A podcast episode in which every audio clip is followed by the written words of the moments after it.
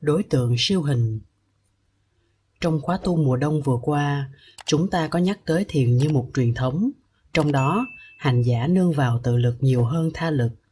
Điều này có nghĩa là mình phải nắm lấy vận mệnh của mình ở trong tay, chứ không nên chỉ trông cậy vào một kẻ khác, dù người đó là bụt. Nhưng nếu như vậy thì vai trò của cầu nguyện là như thế nào? Chúng ta có nên cầu nguyện không? Và chúng ta có thể cầu được gì?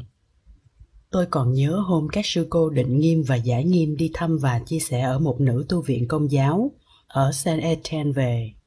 Các sư cô có tâm sự rằng, thấy mấy bà sơ ở trong tu viện, cái gì họ cũng khoáng trắng cho chúa, cũng hoàn toàn trông cậy vào chúa, phó thác cho chúa, và như vậy các bà khỏi phải làm gì hết, mình thấy mà ham. Còn bên đạo bục thì mình phải lo đủ mọi thứ, phải thực tập thiền hành, thiền tọa phải nắm lấy hơi thở và vận mạng của mình trong tay. Nhiều khi cũng cảm thấy mệt. Câu nói đó nằm ở trong tim của tôi, và vì vậy, trong bài giảng hôm nay, tôi sẽ tìm cách giải đáp cho hai vị đó, cũng như cho những ai thường thắc mắc về vấn đề linh ứng của sự cầu nguyện. Những nghi vấn khi cầu nguyện. Khi đối diện với việc cầu nguyện, chúng ta thường có nhiều nghi vấn. Nghi vấn đầu tiên là cầu nguyện có kết quả không? Câu hỏi đó đã được rất nhiều người đặt ra trong cơ đốc giáo cũng như trong các truyền thống tôn giáo khác. Tại sao vậy? Tại vì nếu có linh ứng thì mình mới cầu, còn nếu không thì tại sao mình lại cầu? Vì vậy mà mình phải trả lời câu hỏi này trước, rồi sau đó mới đi tìm câu trả lời cho các nghi vấn khác. Sự thật là mình thấy sự cầu nguyện nhiều khi có hiệu lực, nhiều khi lại chẳng có hiệu lực gì cả. Cho nên, nói có là sai mà nói không cũng không đúng. Có một em bé người mỹ hồi 6 tuổi, một hôm ra sân chơi với con chuột trắng của mình. Con chuột mà em thích nhất. Không biết em chơi với con chuột ra sao mà con chuột chui vào một cái lỗ, rồi đi thẳng xuống đất mà không trở lên nữa. Buồn quá trời đất, em bé quỳ xuống, khẩn cầu chúa để chúa đem con chuột lên cho em. Ngoài má em ra thì con chuột đó là kẻ thân với em nhất là người bạn số một trong thiên đường tuổi thơ của em. Không có con chuột đó thì em buồn khổ vô cùng. Em không muốn sống nữa. Vì vậy, em đã quỳ xuống, hai tay chắp lại với tất cả trái tim để cầu nguyện chúa. Xin chúa đem con chuột trở về cho mình. Bắt trước mẹ, em lẩm nhẩm khấn cầu. Con tin tưởng hoàn toàn nơi chúa. Nếu chúa muốn thì chúa có thể đem con chuột trở lên cho con. Em bé quỳ suốt một tiếng rồi hai tiếng đồng hồ, với tất cả sự trí thành của mình mà con chuột vẫn không chịu trở lên. Rốt cuộc thì em phải vào nhà ăn cơm. Không có con chuột, em buồn khổ vô cùng. Một vài câu chuyện như vậy đã xảy ra trong đời cậu bé, cho nên cậu không còn tin vào sự cầu nguyện nữa. Lớn lên vào trung học, cậu chọn ngành âm nhạc. Hôm đầu tiên vào lớp chàng thấy giáo sư nhạc của chàng là một ông già lớn tuổi, bệnh hoạn, giọng nói hơi run run. Đặc biệt là sáng nào vào lớp, ông cũng cầu nguyện cầu nguyện tới 15 phút, làm học trò trong lớp rầu lắm. Tại vì cái cách thức cầu nguyện của ông không hay ho và hấp dẫn gì cả. Trước khi bắt đầu, ông thường hỏi, anh có điều gì cầu nguyện không? Chỉ có điều gì cầu nguyện không? Ông ghi lại hết tất cả những điều mà các học trò của ông muốn cầu rồi bắt cả lớp cúi đầu xuống và ông bắt đầu cầu nguyện cho tất cả mọi người những điều cầu xin có lúc rất buồn cười ví dụ ngày mai là ngày chúng con đi picnic xin trời nắng ráo đừng mưa vì vậy mà đối với anh chàng học sinh đi học nhạc kia thì 15 phút cầu nguyện trước giờ học là 15 phút chán ngấy. Anh chẳng tin gì hết, vậy mà ông vẫn tiếp tục làm một cách rất trí thành, rất tinh chuyên. Một hôm, có một nữ sinh vào lớp, khóc nức nở. Bác sĩ vừa khám phá ra một cái bú trong óc của má cô. Và bác sĩ còn nói là sợ bà ta không sống nổi qua tuần này. Cô khóc sướt mướt rất là tội nghiệp làm tất cả mọi người trong lớp xúc động. Lúc ấy, ông giáo bèn đứng dậy, dương mắt nhìn cả lớp bằng một cái nhìn rất là mãnh liệt, rồi tuyên bố. Trong lớp này có ai không tin vào khả năng cứu chữa của Thượng Đế thì đi ra ngoài hành lang đứng. Tại vì chúng tôi sẽ cầu nguyện cho má của cô nữ sinh này. Sau khi cầu nguyện xong thì tôi sẽ cho người ra đón các vị vào lại. anh chàng của chúng ta định đứng dậy đi ra. Tại vì anh không tin gì vào sự cầu nguyện cả. Nhưng không biết tại sao anh lại không đủ can đảm để đi ra, nên anh ngồi nán lại. Ông giáo yêu cầu mọi người cúi đầu xuống và ông bắt đầu cầu nguyện. Lời cầu nguyện tuy ngắn gọn, nhưng giọng ông lại rất hùng tráng trong tư thế cúi đầu, chắp tay và khép mắt, ông nói rằng, chúng con xin cảm ơn thượng đế chữa lành cho má cô nancy ngay trong giờ phút này. Nhân danh chúa kitô. Amen. Lord, we thank you for healing nancy's mother right now. In the name of jesus christ. Amen. Ông chỉ nói có chừng đó. Hai tuần sau người ta báo tin rằng má của nancy đã lành bệnh. Bác sĩ rọi kiến, làm scanner, và thấy không còn một dấu tích tối thiểu nào của cái bướu ngày xưa nữa. Đúng là một phép lạ. Bà lành lập tức chứ không trải qua một thời gian trị liệu nào hết. Lúc đó, anh chàng sinh viên của chúng ta mới bắt đầu tin vào khả năng cứu chữa của thượng đế. Anh tin vào sự linh ứng của việc cầu nguyện, và anh bắt đầu cầu nguyện cho ông thầy dạy nhạc của mình anh đã cầu nguyện với tất cả tâm thành tại vì chuyện chữa lành cho bà mẹ của Nancy là một phép lạ mà anh đã chứng kiến. Anh cầu nguyện với tất cả trái tim cho sức khỏe của ông thầy dạy nhạc. Nhưng một năm sau thì ông giáo qua đời. Như vậy có nghĩa là, để trả lời cho nghi vấn thứ nhất, ta có thể nói rằng cầu nguyện có khi thành công, có khi không thành công. Vì vậy, câu hỏi thứ hai được đặt ra là tại sao cầu nguyện có khi thành công, có khi không thành công?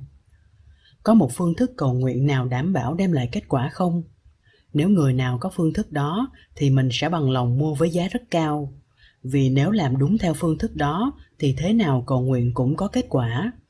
Nhưng ai là người đang nắm các phương thức cầu nguyện có kết quả đó? Như đã nói ở trên khi đối diện với việc cầu nguyện ta thường gặp rất nhiều nghi vấn vì vậy mà khi đang tìm câu trả lời cho câu hỏi thứ hai, thì một thắc mắc khác lại hiện đến. Đó là câu hỏi thứ ba. Nếu trời đã quyết định như vậy, nếu thượng đế đã an bài như vậy rồi, thì cầu nguyện làm gì nữa? Các nhà thần học nói rằng, nếu thượng đế đã muốn như vậy, thì cái ý nguyện của thượng đế sẽ thành tựu. Vậy thì ta cầu làm gì nữa? Nếu tất cả đều đã được thượng đế sắp đặt rồi, ví dụ như người đó đến tuổi đó thì sẽ phải bị bệnh ung thư, thì tại sao ta lại còn cầu nguyện cho mất công? Ngài đã quyết định rồi mà. Cũng như đứng về phương diện nhân quả và nghiệp báo, vì người kia đã làm những điều ác, cho nên tới giờ phút đó thì phải bị bệnh này, thì làm sao cầu nguyện mà có thể thay đổi được?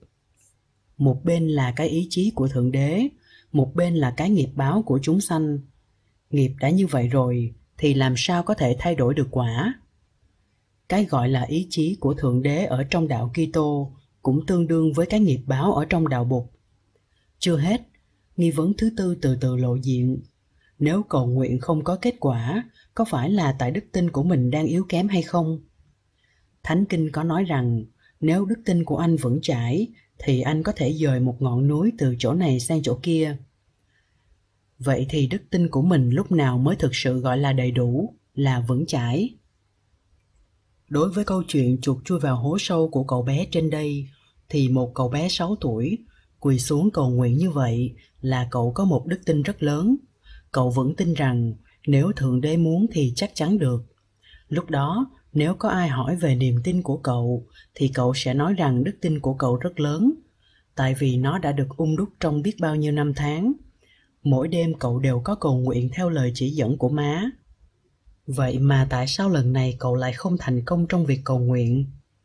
Hay là tại trong khi cầu nguyện, cậu chỉ có ý muốn được thỏa mãn cái ham muốn của mình, cái ưa thích có con chuột để làm bạn với mình, mà cậu không thực sự thương con chuột đó đang bị hoạn nạn ở trong hố sâu?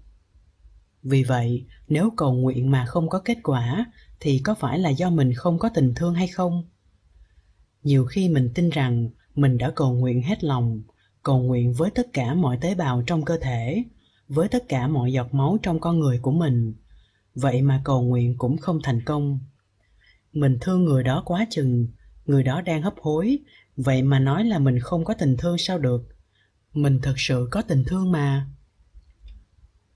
Tuy vậy nếu nhìn sâu vào thì ta sẽ thấy tình thương này đôi khi không hẳn là tình thương mình hướng về cho người đó mà chỉ là vì mình sợ bị bơ vơ, mình lo bị thiếu vắng. Nếu mình lầm lẫn tình thương với sự sợ hãi về cái bơ vơ của mình, thì đó có phải là tình thương hay đó chỉ là một cái ước muốn? Ước muốn người đó được sống để cho mình khỏi bơ vơ.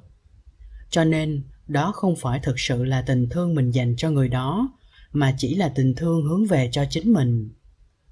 Đó là những câu hỏi được đặt ra trong khi mình thực tập nhìn sâu vào vấn đề tất cả những câu hỏi này cũng cần phải được trả lời.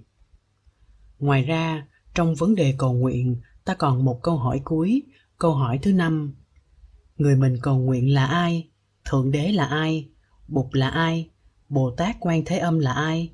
Đức mẹ maria là ai? Nói rõ ra, câu hỏi cuối cùng trong vấn đề cầu nguyện. Khi cầu, ta cầu ai?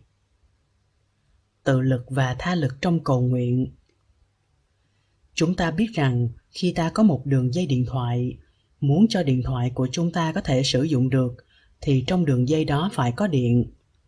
Cũng giống như khi mình sử dụng máy quạt, tủ lạnh hay bóng đèn, thì trong dây điện phải có dòng điện chạy qua. Sự cầu nguyện cũng vậy. Trong lúc cầu nguyện phải có một năng lượng. Năng lượng đó là đức tin, là tình thương yêu nếu cầu nguyện mà không có năng lượng của đức tin và của tình thương, thì cũng giống như một đường dây không có điện. Hành động cầu nguyện sẽ không đưa tới một kết quả nào hết. Trong đạo bục chúng ta có danh từ tụng kinh. Tụng kinh có nghĩa là ôn lại, đọc lại những lời bục dạy. Có khi chúng ta tụng một mình, có khi chúng ta tụng với tăng thân, có khi chúng ta tụng thầm, có khi chúng ta tụng thành tiếng. Có lúc trong khi tụng ta có năng lượng của chánh niệm, của đức tin, của tình thương. Có lúc chúng ta tụng như những con vẹt, chỉ để ý đến âm điệu ngân nga của câu kinh tiếng kệ, mà không để ý gì đến nghĩa lý của lời kinh. Ta nên tự hỏi, tụng kinh để làm gì? Trước hết, tụng kinh là để chúng ta có cơ hội tiếp xúc với lời bục dạy, tiếp xúc với tuệ giác của bục. Đồng thời, ta có dịp tưới tẩm những hạt giống đẹp, lành và tươi tốt ở trong ta. Tụng kinh như thế có thể gọi là cầu nguyện hay không? Nếu chúng ta hiểu chữ cầu nguyện theo nghĩa sâu của nó, thì chúng ta có thể nói rằng tụng kinh cũng là cầu nguyện. Đúng vậy, tụng kinh là cầu nguyện. Vì ngoài những kinh văn, chúng ta còn có những bài có tính cách cầu nguyện hơn, như là bài nguyện trú các tường dạ các tường, trú dạ lục thời hằng các tường nguyện ngày an lành, đêm an lành, đêm ngày sáu thời đều an lành.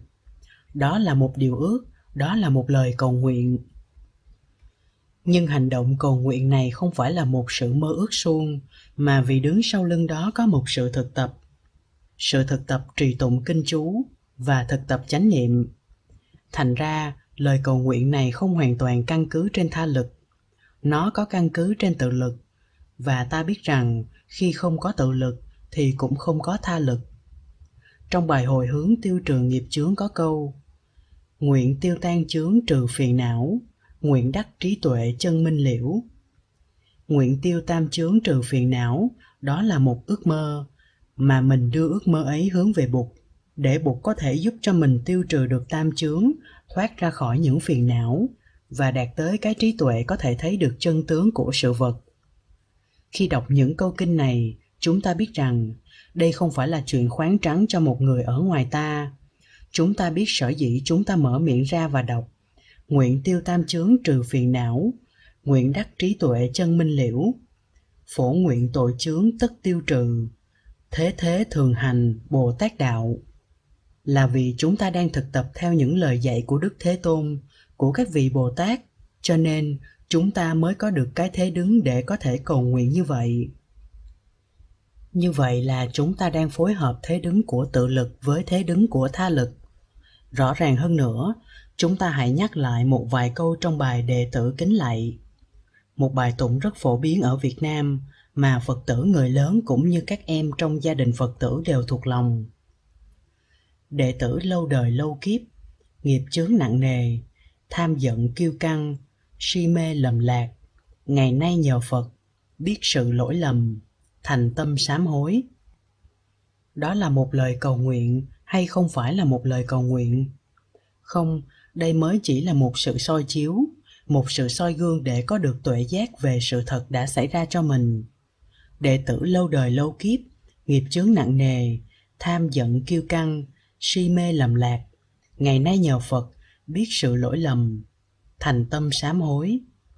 Đó mới chỉ là sự hành trì, chưa phải là lời cầu nguyện. Đó mới là đem ánh sáng chánh niệm soi chiếu vào tình trạng của mình, để mình thấy rằng trong quá khứ mình đã có những vụn dại và lỗi lầm, và nay nhờ ánh sáng từ bi của bụt mà mình thấy được những vụn dại và lỗi lầm đó. Rồi mình quyết tâm sẽ không tiếp tục làm như thế nữa. Đó mới chỉ là một sự thực tập. Thề tránh điều dữ nguyện làm điều lành. Bản chữ hán là chư ác mạt tác, chúng thiện phụng hành. Những câu này là để ghi nhận rằng, nhờ thấy được giáo lý của bụt, người hành giả nguyện áp dụng giáo lý ấy vào cuộc sống. Kế đến mới là lời cầu nguyện. Ngưỡng trong ơn phật, từ bi gia hộ, thân không tật bệnh, tâm không phiền não. Tu tập cũng như cầu nguyện là để cho hai mặt của sự sống của mình là thân và tâm đều được an lành. Nhưng muốn thân không tật bệnh, tâm không phiền não, là để làm gì? Không phải là để chạy theo dục vọng, mà để ngày nay an vui, tu tập phép phật nhiệm màu, để mau ra khỏi luân hồi. Ta cầu nguyện như vậy đó. Cầu cho thân không tật bệnh, tâm không phiền não, là để ngày nay có thể an vui tu tập phép buộc nhiệm màu mà thoát khỏi luân hồi tu tập để đạt tới sự minh tâm kiến tánh mà độ thoát cho mọi loài chúng sanh. Đó là một lời đại nguyện. Bài đệ tử kính lạy là một bài tiêu biểu cho tinh thần cầu nguyện của đạo bục cầu nguyện nhưng tất cả đều căn cứ trên sự hành trì tu tập của mình. Y vào tự lực, nhưng cũng y vào tha lực. Tại vì ta biết rằng, nếu không có tự lực, thì tha lực cũng không có ranh giới giữa tự và tha là cái mà mình phải quán chiếu. Chỗ nào là chỗ chấm dứt cái tự, chỗ nào là chỗ bắt đầu của cái tha? Đó là một câu hỏi rất lớn. Nó thuộc về câu hỏi thứ năm, cầu ai ai là người mình cầu nguyện? Trong đạo bục, có thể câu hỏi đó, đối tượng của cầu nguyện là ai, là câu hỏi căn bản. Nếu chúng ta tìm được lời giải đáp của câu hỏi này, thì đối với những câu hỏi khác chúng ta có thể giải quyết được một cách không khó khăn gì. Trong truyền thống tu tập của người phật tử, mỗi khi chắp tay lại trước đối tượng của sự lễ bái, chúng ta phải quán chiếu để biết mình là ai và người ngồi hoặc đứng trước mặt mình mà mình sắp lại là ai. Trước hết, ta phải thấy giữa hai ta có liên hệ gì với nhau, giữa ta với bụt có liên hệ gì với nhau, rồi ta mới nên lạy xuống nếu anh tưởng rằng bụt là một thực tại hoàn toàn biệt lập với anh, không dính líu gì tới anh cả. Anh đứng ở dưới này, còn bụt ngồi ở trên kia, rồi anh lại xuống. Thì cái lạy của anh là không đúng chánh pháp. Tại vì cái lạy của anh căn cứ trên một tà kiến, gọi là ngã. Bụt có một cái ngã riêng biệt, hoàn toàn khác với anh. Và anh có một cái ngã riêng biệt, hoàn toàn khác với bụt. Cái lạy đó là một cái lạy mê tín khi đứng chắp tay trước đức thế tôn, mình phải quán tưởng. Vì cái hình tượng dù làm bằng đồng, bằng xi măng, bằng ngọc thạch hay bằng kim cương cũng đều không hẳn là đức thế tôn. Đó chỉ là một biểu tượng mà thôi. Tượng đó giống như có mặt ở ngoài ta, nhưng đức thế tôn thì không phải như vậy. Đức thế tôn hay là bồ tát quán thế âm không phải là những thực tại nằm ngoài ta, như là một tượng đá hay là một tượng đồng cho nên để tránh thoát, để đừng bị kẹt vào các quan niệm sai lầm ngã chấp của sự kính lạy, chúng ta phải quán tưởng. Chúng ta bắt đầu sự quán tưởng bằng câu, năng lễ sở lễ tánh không tịch. Nếu mình là một chú bé 16 tuổi mới đi tu, đọc câu đó trước khi lạy xuống, thì mình chưa hiểu được nghĩa lý của nó. Nhưng vì thầy dạy mình phải học thuộc câu đó, cho nên mình học để đọc trước khi lạy vậy thôi có thể là 10 hay 20 năm sau, mình mới có tuệ giác để đọc câu này một cách sâu sắc. Năng lễ, sở lễ, tánh không tịch, có nghĩa là người lạy và người được lạy, cả hai đều có tánh cách trống rỗng. Một tín hữu cơ đốc giáo mà nghe điều này thì có thể sẽ lấy làm lạ và có thể rùng mình.